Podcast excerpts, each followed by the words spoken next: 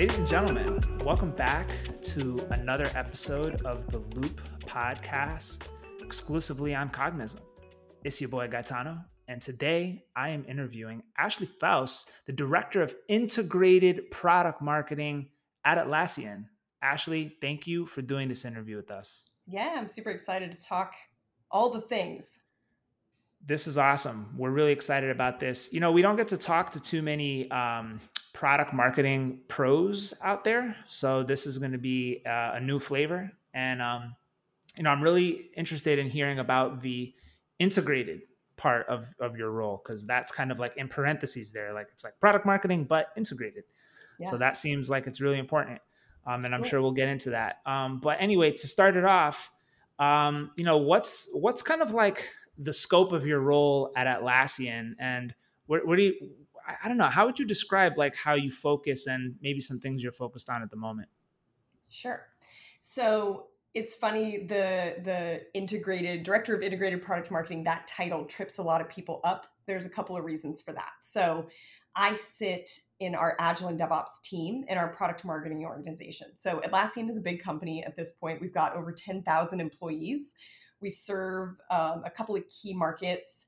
And so, you know, we've got our key markets kind of focused within product marketing. So that integrated piece actually covers a couple of different things. First, it covers the whole product portfolio. So we have product marketers who are focused on each product and then we've got product marketers who are focused at the portfolio level. So that's what I focus on. So I'll be dealing with anywhere from six to seven products at a time, um, depending on kind of how we're thinking about solutions and packaging and bundling and messaging. Um, so that's the first piece integrated because I work across multiple different products.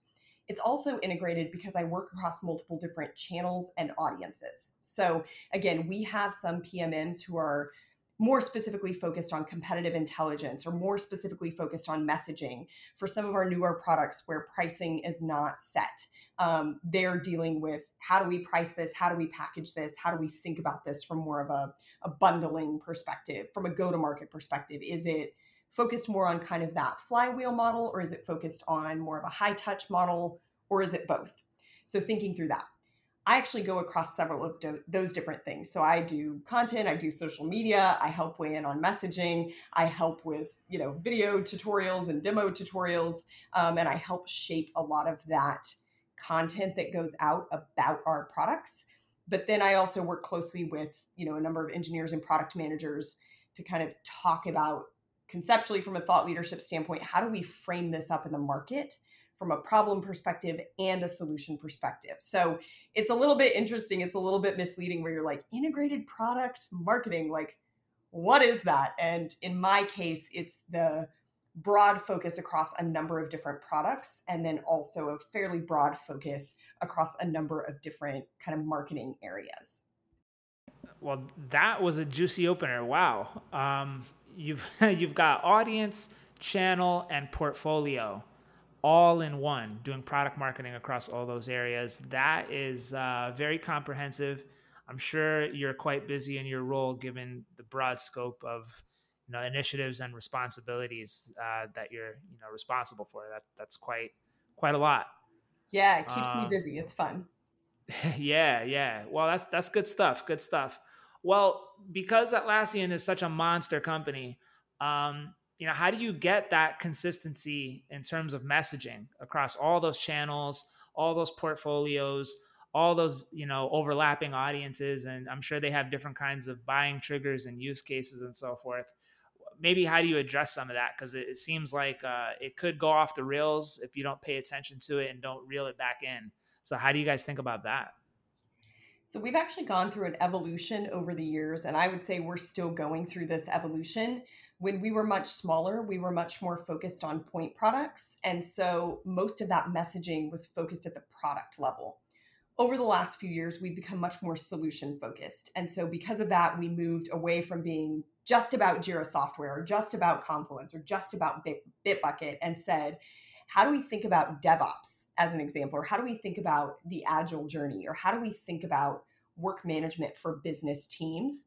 So we actually started to realign from an organizational perspective around those markets. That then helped inform the market level messaging. So it's not just what does my product do? It's how do we solve these types of problems for these types of audiences? So that's been a big shift just at the organizational level. And then I'd say just in the last couple of years, we've really started to think how do we have our message houses go across different themes and different jobs to be done and not necessarily reflecting our organization. So because I sit in Agile and DevOps, I do a lot with uh, developer marketing, and there's this concept. Um, it's it's basically it was called Conway's law, but it's this idea that structures and systems will reflect the organizations that ship them. And so when you hear people talking about, oh, we're going to ship our org chart, right? Like, oh, if you're product marketer who sits under this product, you only come at it from that lens. Instead, what you want to do is kind of pull this reverse Conway, which is to say, if we want the system to look a certain way, we should mirror that in the org structure. And so I'd say it, it applies in a messaging standpoint as well. If you want your messaging to be comprehensive and cohesive to the market, you need to align your teams to what the messaging should be, not what's easiest to tell people that they should focus on and ship. And so that's that's been a big shift for us is thinking about how do we align our teams to the messaging and the market needs versus just aligning them in their little silos to a single product or a single audience.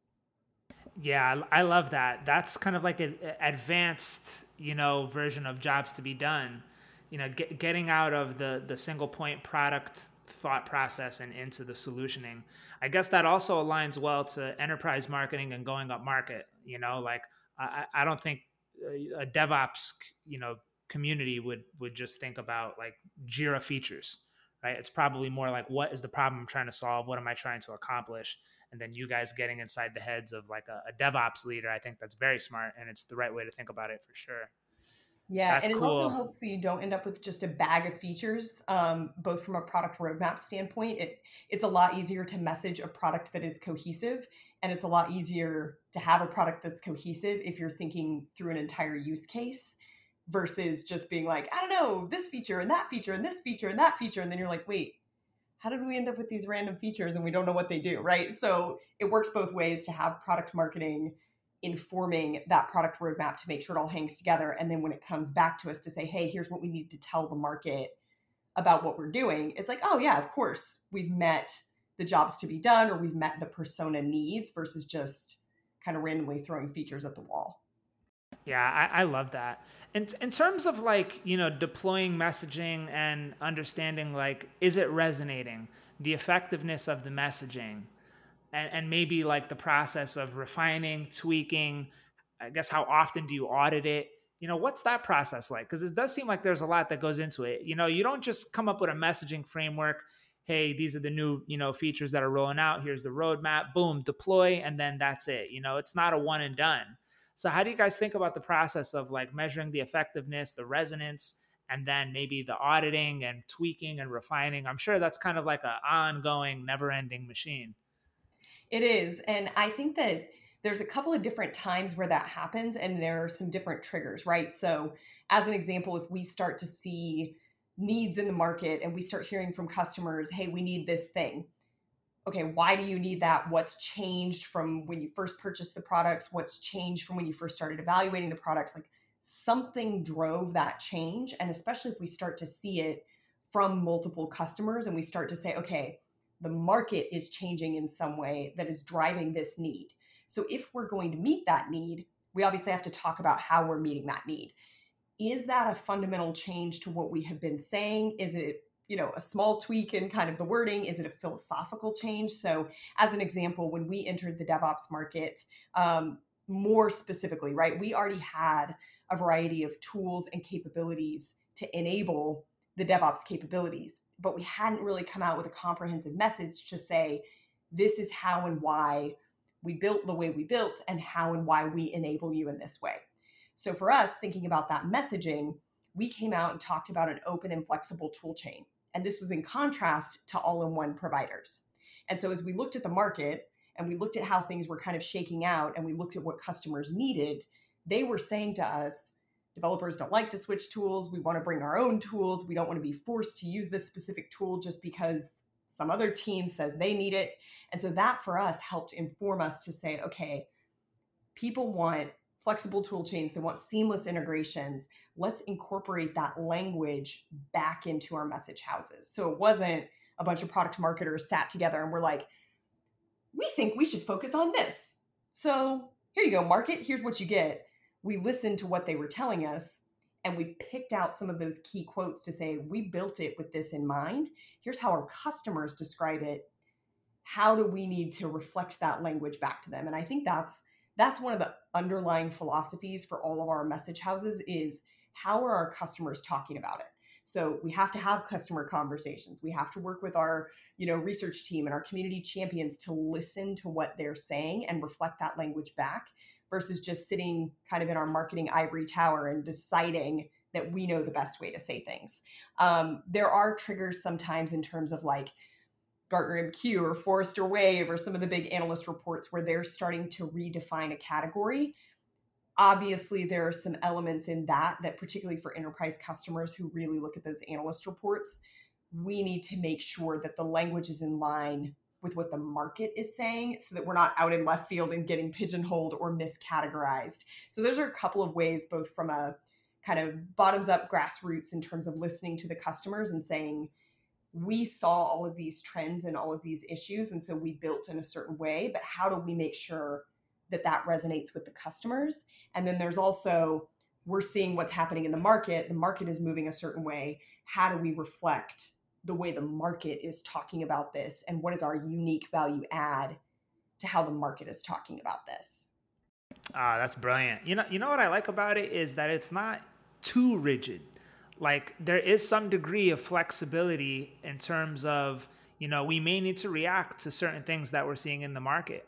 You know those market events those catalyst events like big ones like covid like they only come around so often but there may be subtle ones as well it kind of sucks that you're at the mercy of analysts and what they say uh, that's just part of the game but it's good that you guys kind of have an approach of voice of customer, voice of analyst, what we think and our interpretation, and you kind of like blend that all in together. And it's not super rigid to where it's like, no, we're not going to, you know, budge our stance on any of it. It is kind of, you know, um, flexible in terms of what else is happening out there. So I think that's really important, and it's great that you called that out.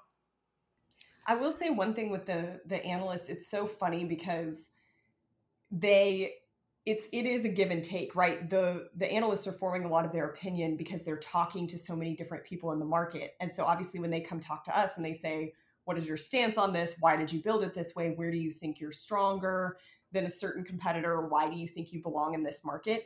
That also gives us a chance to share that messaging and share those value propositions so it is a give and take i don't know i i don't feel like it's super like ah, oh, we're at the mercy of them. You know, I feel like it's much more give and take. And I think that it can be a really great way to kind of stake your claim in a market when those reports come out because they are a moment in time.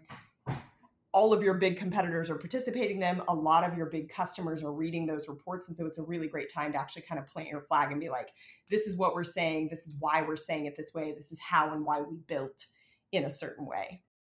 Yeah, I, I love that. It's a it's a good mentality to have on the analyst too. More of a positive approach than a negative one. Um, you know, Ashley, let me ask you about the measurement of product marketing, or at least connecting the dots to business results or outcomes.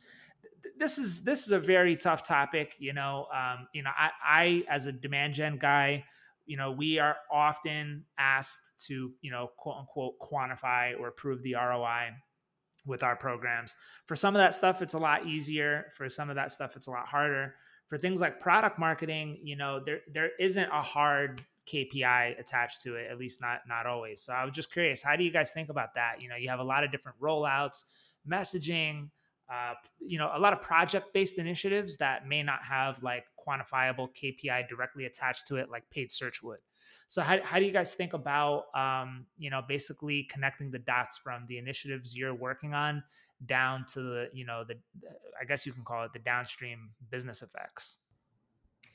I think this depends a little bit on the different PMMs. So we do have folks who, for example, help look at the onboarding journey um, and that conversion between did we get somebody to sign up? And obviously, we work with a number of other teams, demand gen type folks, SEO folks, email folks, social media um, to drive, you know, traffic to um, qualify those leads if it's somebody who's on the the sales side of things. So we do work with a number of teams for that. But looking at okay, somebody signed up for a free version of the product.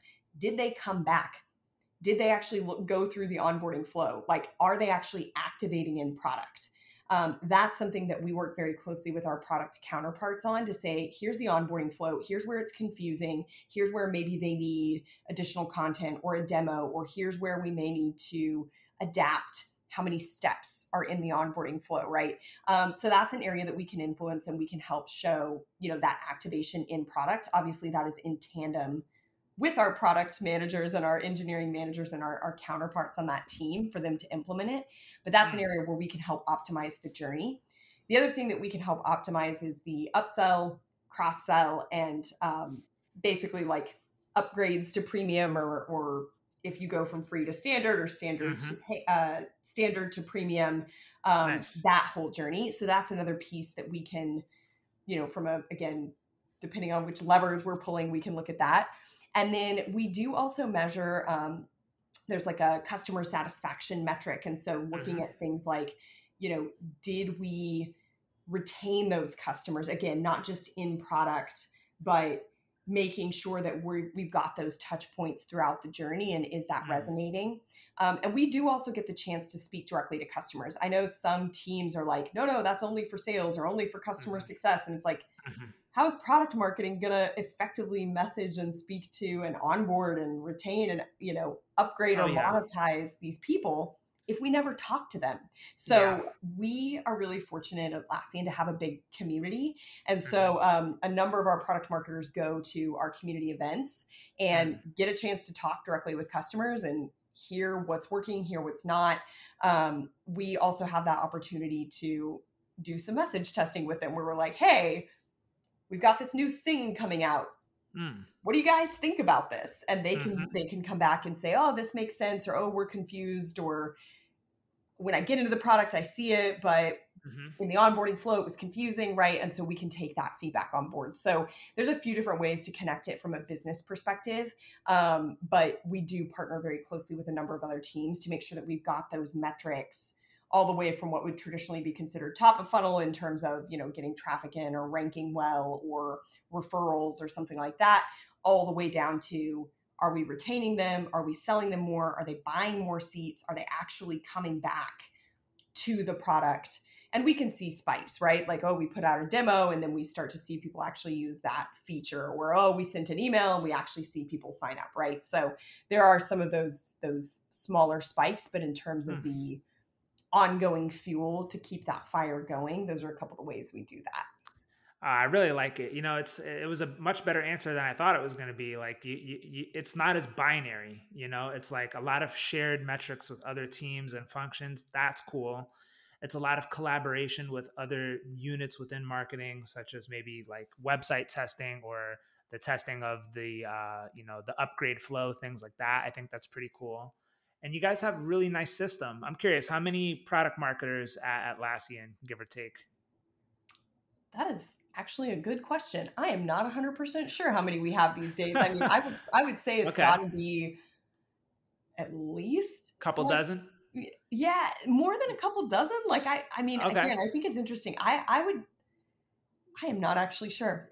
You got a couple people reporting to you. What's your what's your team like? Yeah, yeah. So I have a few direct reports. So like my team, the Agile and DevOps organization, PMM, like we we work again. I, we work across I would have to look at our official portfolio. I want to say it's like six products. Um, okay. And I want to say we've probably got like 40 or so in our organization across those teams. Uh, okay. We are one of the bigger teams in the org. So, mm-hmm, but like mm-hmm. we've got teams who help with ecosystem marketplace, for example, and they've got a mix of right. product marketers and um, and other folks, you know, partner managers and those kinds of things. So, I mean, I want to say it's probably over over 100 in the whole wow. org. Um, okay, nice. So pretty sizable. Yeah. Nice, nice. All right, that's that's definitely sizable. You guys have uh, made it. so to speak. You guys are you guys are there.